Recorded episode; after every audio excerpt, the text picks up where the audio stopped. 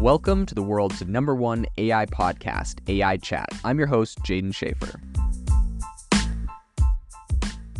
Make sure that you go to AIbox.ai, link in the show notes, to join the waitlist for our new AI platform. We're going to be launching an incredible platform that allows you to build anything you want with workflows um, in AI. So you're able to chain together ChatGPT and image generators and audio generators to make really powerful apps for your organization, or you can host them on our marketplace and actually generate royalties from them. So make sure to go to AIbox.ai and join the waitlist. In addition, if you like the podcast, if you could do me a massive favor and please leave us a review on Apple or Spotify or wherever you listen to your podcast. This helps me be able to get better guests on here as they check the reviews to see how you guys are liking it. So if you could please do that, I would really, really appreciate it. Microsoft has a big announcement that many believe is set to launch the Bing chat into the I don't know, into this atmosphere. It's it's going to essentially be a really big move for Bing Chat as they are now integrating this into enterprise. They're making a very big enterprise play. So Today on the podcast, we're going to be diving into what exactly Microsoft is doing, what their plans are with this Bing chat, and how we think this is going to impact AI in enterprise. So, the big story here is that Bing's, uh, it, essentially, they're making what is called Bing Chat Enterprise. And they took the wraps off of their business centric chatbot at this annual Inspire conference they recently did. You know, it's the same conference that they announced they would be uh, having Meta's new Llama 2 model on Microsoft Azure is like the preferred kind of cloud platform. But in any case, they made a bunch of big announcements there, and this is one of them. So they've actually drawn a lot of attention to the solution's robust data privacy and gover- uh, governance controls. What a lot of people I've heard of like about um, Microsoft and their Azure play is that you know a lot of people have been selling um, their core, their everyone inside of their company, their organizations don't put private data, don't put company data into these AI chatbots, ChatGPT, et cetera, et cetera because the problem is there's privacy leaks. Um, you know, there's people that are reviewing the responses on OpenAI's end that could be seeing this confidential data. So all sorts of you know abilities for private data to be leaked um, through these AI models. And so I think something that a lot of people really in people really like about Microsoft's solution is that on their Azure platform you have the ability to have hosted locally, you know, on your own server, hosted um, AI models like ChatGPT, including ChatGPT. That was actually one of the uh, one of the special rules, one of the special deals that Microsoft got was that when they made this massive investment into OpenAI, um, they were able to host ChatGPT on its own instance on the Microsoft Azure platform for organizations, enterprise companies to be able to use. And so um, that is completely safe because it's on its own service, it's on its own server.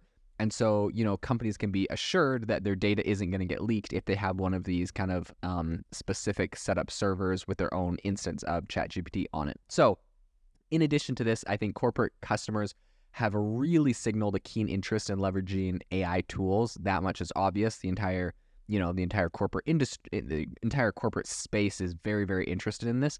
But of course, with all the data privacy concerns, that I think is one of the biggest reasons that have held many corporations back. So I think um, Microsoft's chief communications officer, that's Frank X. Shaw, uh, he has, you know, really been a big advocate of this. Um, and I think with Bing Chat Enterprise, he assured the data put in um, into these AI models, especially on the Bing Chat Enterprise model, stays in the model. It stays safe, um, granting enterprises secure access to optimized answers, heightened efficiencies, and fresh avenues for innovation. Right? That's what that's what they're saying.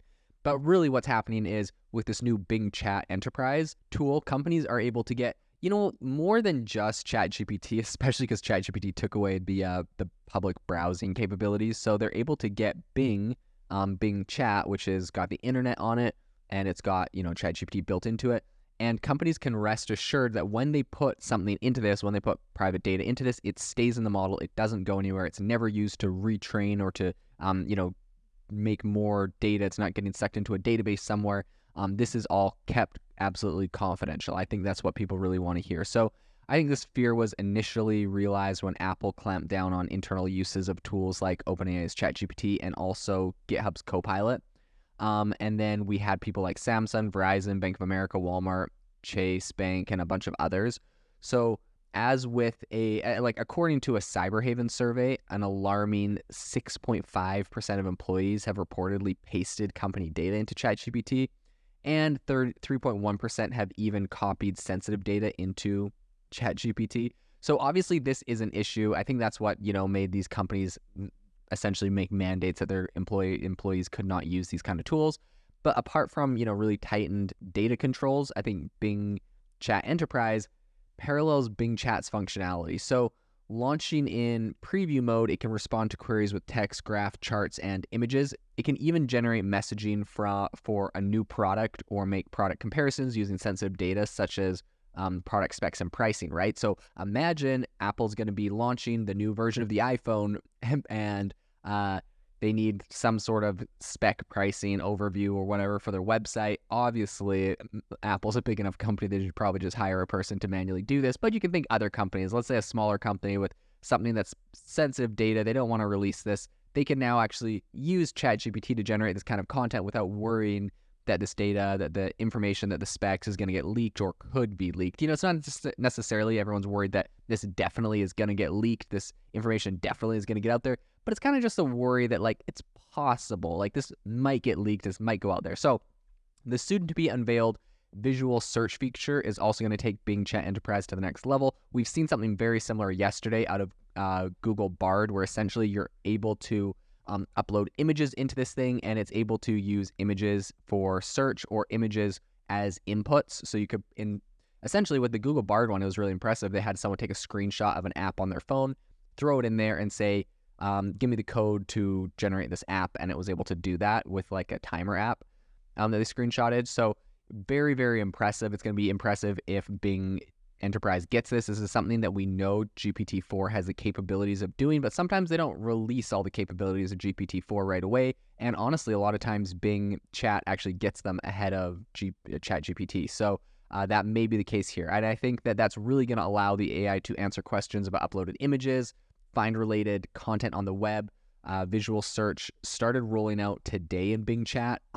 I'm assuming they're doing this because, you know, Google Bard did it yesterday, so now all of a sudden they're like, boom, we can't be behind the yeah, behind the ball. Let's launch it today, and that's going to be on mobile and also web platforms, which I, which I think is going to be great. So. Microsoft's consumer chief marketing officer, that's Yusuf Mehdi, and also Jared Spataro, who is a CVP of modern work and business apps, really they detailed the workings of visual search in a blog post. But essentially, it just allows users to upload images and scour the web for related content. Bing then understands the image context, interprets it, and answers different questions about it. So Bing Chat Enterprise will be accessible whenever Bing Chat, wherever Bing Chat is supported. So, you know, bing.com slash chat, I think is where most people get that. Microsoft's Edge browser has a little sidebar for it. Um, but soon it's also going to be with Windows Copilot, which is a brand new feature that is going to be brought to all new Windows devices. So Subscriptions are free for Microsoft 365, E3, E5, Business Standard, Business Premium customers. And also, a standalone offering is going to be available for $5 per user per month in the future. Um, I think automatic activations of Bing Chat Enterprise is triggered once an employee logs into Bing using their organizational Microsoft account. So I think there's an increasing pressure to cash in on viral AI chatbot technologies like Bing Chat, which reportedly cost OpenAI tens of millions in processing. I think someone calculated around $63 million just to train GPT-4. Now, of course, they have all the compute that has to run every single time you ask a question. It's costing them money. Um, and so I think that that's what they, they, you know, they spent tens of millions of dollars in January alone. And then meanwhile, um, some people are saying that uh, financial experts are predicting that Bing Chat, powered by OpenAI's ChatGPT 4 model, needs a massive 4 billion infrastructure investment to really cater to all Bing users' queries. So I think that's going to be pretty massive, of course. Um, and then I think the introduction of Bing Chat Enterprise is a follow up to the recent unveiling of GitHub's Copilot for Business, um, Microsoft's $20 a month AI code implementation tool for the enterprise, in parallel, OpenAI launched ChatGPT Plus, which is a premium service um, offering priority access to novel features and upgrades over the base level ChatGPT. If you don't have GPT Premium, like really you need it to get GPT 4, which is the best version of ChatGPT. So if you use ChatGPT, highly recommend upgrading to GPT 4. I've had it for a number of months and it has definitely been a game changer as far as the quality of the results that come out of it. Um, I think this is going to be really big. I'm excited to see what happens with Bing Chat Enterprise. Um, how this pushes the area for the, the industry forward, essentially by allowing more com- more companies and enterprises to um, engage with AI chatbots. I think this is going to be massive, and I think this is going to be really big implementa- uh, implications for the entire industry as more people essentially are onboarded and are going to be using these tools on a regular basis. If you are looking for an innovative and creative community of people using ChatGPT, you need to join our ChatGPT creators community. I'll drop a link in the description to this podcast. We'd love to see you there where we share tips and tricks of what is working in ChatGPT. It's a lot easier than a podcast as you can see screenshots, you can share and comment on things that are currently working. So if this sounds interesting to you, check out the link in the comment. We'd love to have you in the community.